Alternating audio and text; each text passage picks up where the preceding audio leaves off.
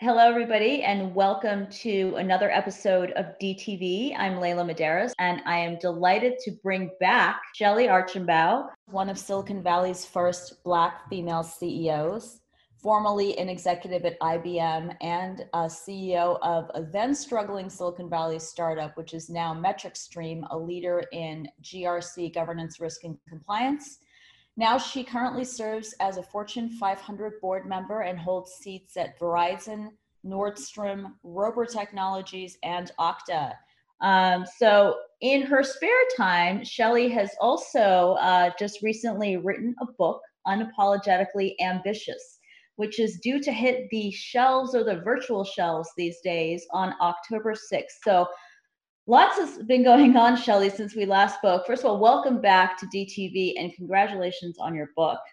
Oh, thanks, Lynn. It's great to be here. It really, it really is, and I appreciate the the congratulations. It was a lot of work. yeah, I can imagine. So before we dive into some of the questions on the digital side of things, can you give us a little sneak peek on what unapologetically ambitious is all about? Absolutely. So, full title Unapologetically Ambitious Take Risks, Break Barriers, and Create Success on Your Own Terms. And basically, this is a book about how to get what you want out of life, professionally and personally, mm-hmm. by being intentional. Mm-hmm. It talks about approaches and strategies, how you can improve your odds to actually succeed, however you define success. I found that there really weren't books out there that shared all of the stuff that goes on. You know, this is hard work. Yeah. And it's not easy. And we all struggle and we all have challenges. And we have things like imposter syndrome, which I had. And you mm-hmm. have bad bosses and you have obstacles. There are all these things, but people don't always share how, what that was actually like mm-hmm. and what happened and then how they dealt with it and what they did. So I'm trying to, in this book, basically share listen, as someone who looks like me breaking through in technology right yeah. to actually become a ceo and then sit on fortune 500 boards etc um, it, it didn't happen by accident yeah.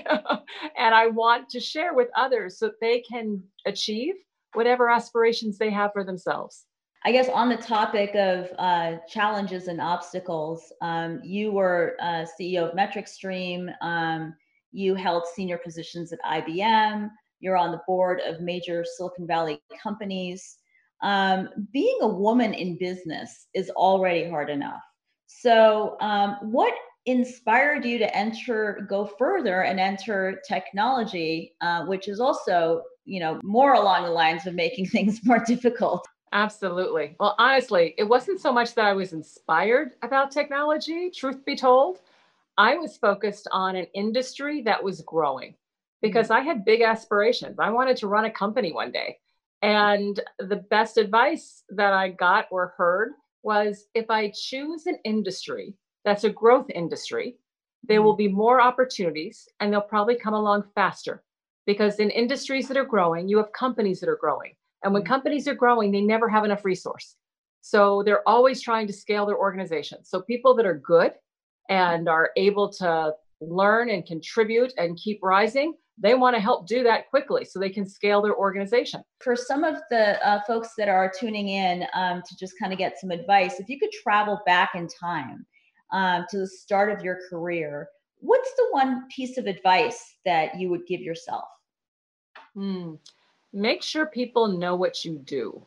Mm-hmm. You know, a lot of times when we meet people right, or engage, they'll say, What do you do? And we give them a title. Oh, I'm a director of operations. I'm the manager of, you know, whatever, professional services, or I'm, just, and we just assume that people know what that means. Mm-hmm. But you know what? They don't. And the reason they don't is it's very rare that a title has the exact same job description from one company to another. So you do yourself a disservice when you actually just give your title mm-hmm. because mm-hmm. you're not sharing anything about what skills you have, what experience, what you've actually done. So yeah. instead, if you were to answer the question, oh, I'm the director of operations, I'm responsible for customer implementations around the world and I measure it on overall satisfaction and profitability. Yeah. Okay. That took 20 seconds, right? Now, anybody leaving that conversation knows not only what my title is, but they know what my responsibility is. And therefore, they can intuit some of the skills that I've got. Why is that important?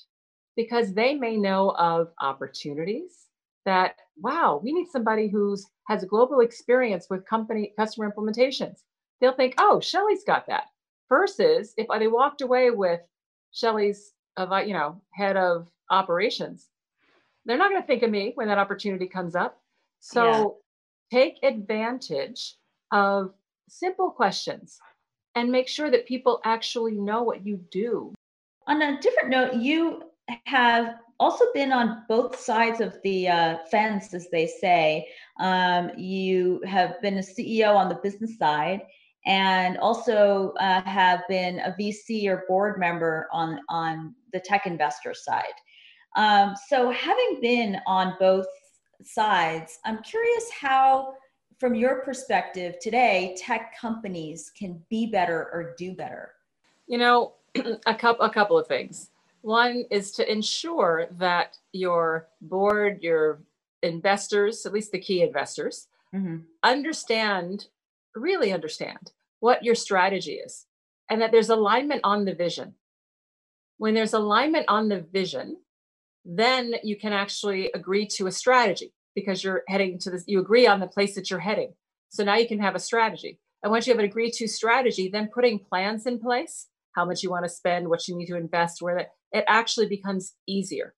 The yeah. other thing is having been on all sides, I will tell you, I don't think tech companies invest enough in developing strong management skills. Oh, yeah. And it shows up in all the examples of bad behavior. You know, you open up a paper, read the news, whatever it is, and something's happened. Somebody's acted out, somebody's done something, right?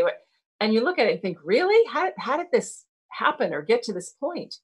And mm. many times, what's transpired is basic good management skills have been overlooked when you say development and i totally agree is it developing them by training some of the managers in house or just bringing in highly seasoned managers to make sure that you know they don't have to spend too much time trying to educate senior leaders on how to manage yeah i, I think it has to be both because yeah. the companies exist right people right. are already there not going to swap out your entire leadership team with a different leadership team right or your yeah. managers managers. As you hire, you should definitely look for that those skill sets, but you're yeah. going to have to basically train and develop people. And that doesn't mean sending everybody to a 3-month course or something. That's not what I mean. But there are some very straightforward ways in which you can start to embed good discipline around what it is to be a good manager. It doesn't have to be even formal, but it needs to be discussed and talked about.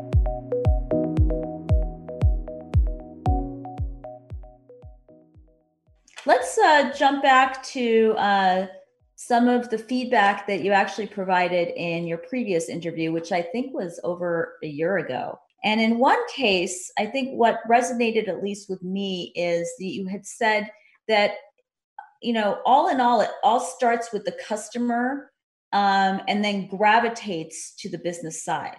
And that resonated with me because I'm I'm in marketing, and I know you've been a CMO before, but um, with marketing in the past 10 years things have become digital. As you know you know companies that are in b2b who have maybe a saas based model have been able to leverage the freemium um, scenario and and um, help you know create lead generation or low touch point sales initiative um, implement gamification uh, which also came from the consumer side or came from their customers.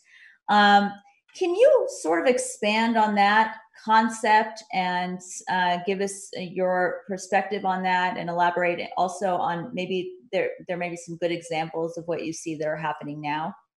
Sure. So yes i believe it it all starts with the customer. And so when you think about digital and digital technology and how do you leverage it and how do you use it right? Uh, yes you can use it in your business to improve operations and efficiency effectiveness knowledge data oh, absolutely but frankly, one of the most powerful places to use it is to actually help you deliver better and higher and more consistent value to your customers. So that's why I say start with the customers and leverage technology to develop a better understanding of their wants, needs, satisfaction, to be able to provide um, a set of products and services and capabilities, right? That's easy for them to use, that adds the value, that wants them to use. So if you start with the customer first, then you can figure out, okay, so now what do I need to do on the back end, on the business model to support it, right? On the operational side to support it. On and that's why I say start here. If you start here, then what happens is there are a lot of things you want to do for the customer, but you're not structured right. Mm-hmm. You know, either the data's in too many different places, right? Or you've already got inherent barriers to be able to provide the kinds of services and support, et cetera, that you want. Um, and when I look at companies, I think of like um, like Slack is a great example. I yeah. think Slack is extremely customer centric. As a matter of fact, their product actually started not as a product at all, but as a tool for their own developers, and then realized that, hey, this is actually pretty valuable. Maybe mm-hmm. we make this the product. Um, but because it started that way, they listen, right? Mm-hmm. They provide it out there. Um, you know, talk about freemium model and pay, right? You have all that as well, but they have a chance to listen to figure out where the big value is. What's the next thing? What should they do? constantly, right? Taking that information to improve the offering that they've got. Mm-hmm. That's the strongest position that you can be in because when customers feel that you are truly meeting their needs, anticipating their needs, etc., they'll give you wiggle room when you have challenges, right? Or problems or what have you. Um, and then you can build what you need on the back end to go support it.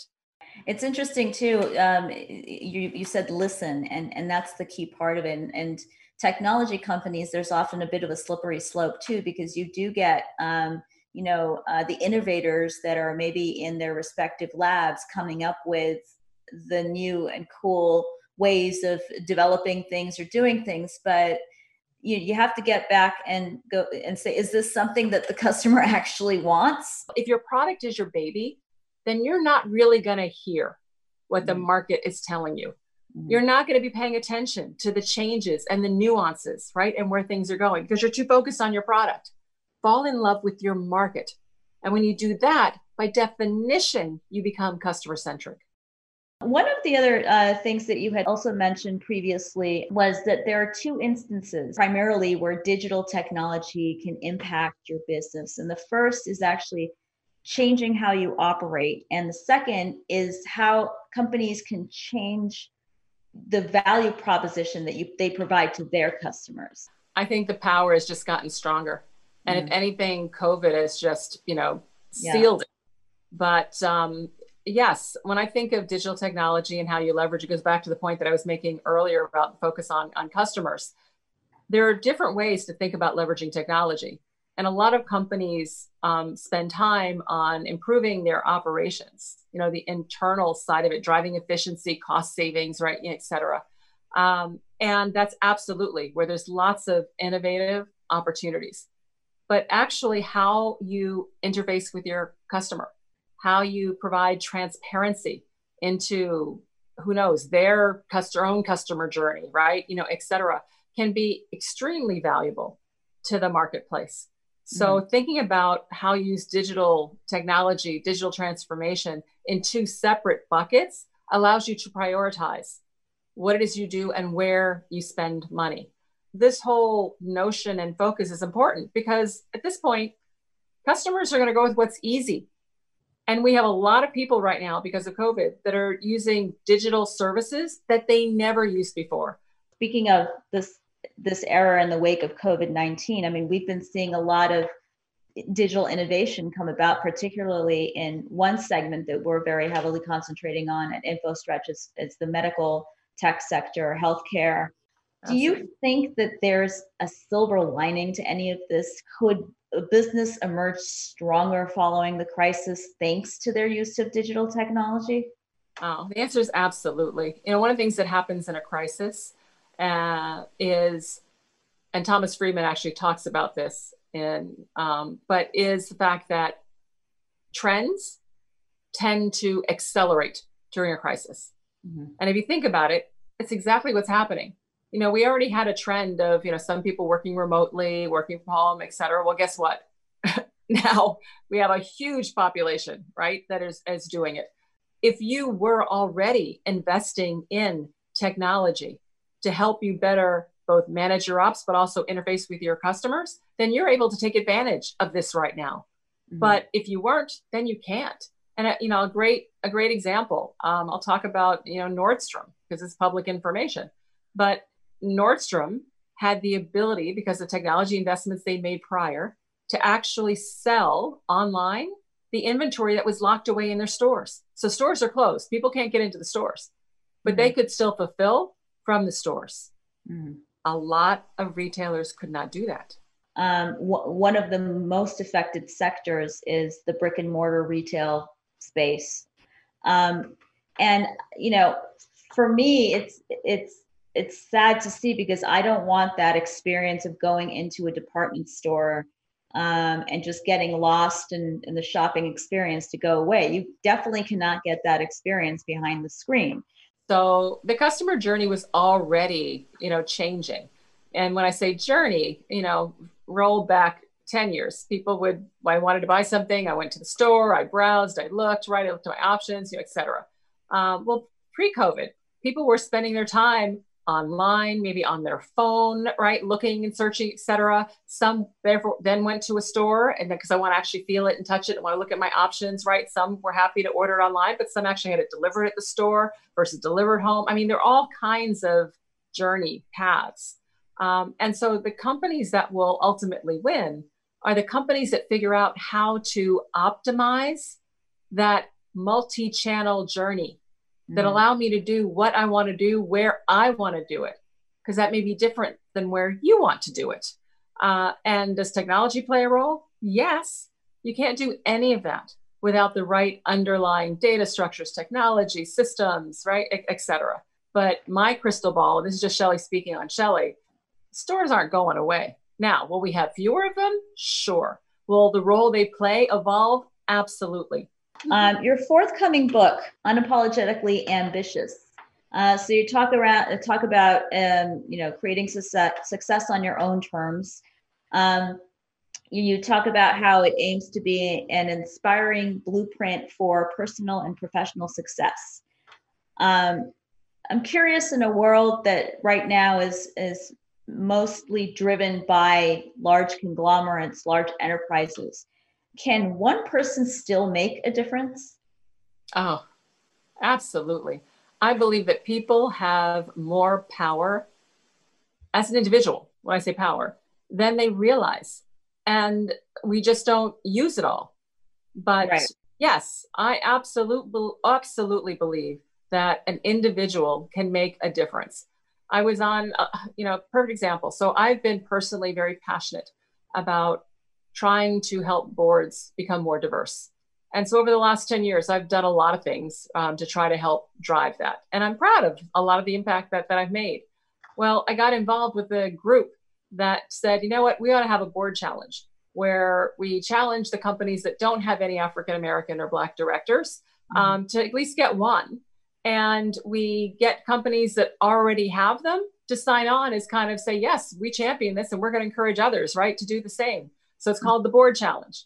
Mm-hmm. Uh, well, that wasn't like this entity on high that decided we need to have a board challenge, right? right? No, that was people coming together saying, hey, what can we do to help move the needle and create a dynamic here where people are encouraged and supported, right, mm-hmm. to drive this? That mm-hmm. was one person's initial idea. Yeah. So, yeah, everybody has power. It yeah. really is just a matter of figuring out how do you want to use it? Yeah being intentional about it. Being intentional can help you achieve so much more yeah. um, than when you're actually not intentional about the steps that you're doing, the experience that you have, the opportunities that you take advantage of.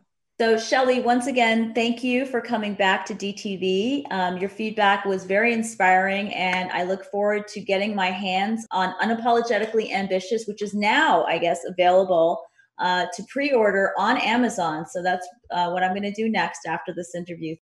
Thank you, everybody else, for joining us on this episode of DTV.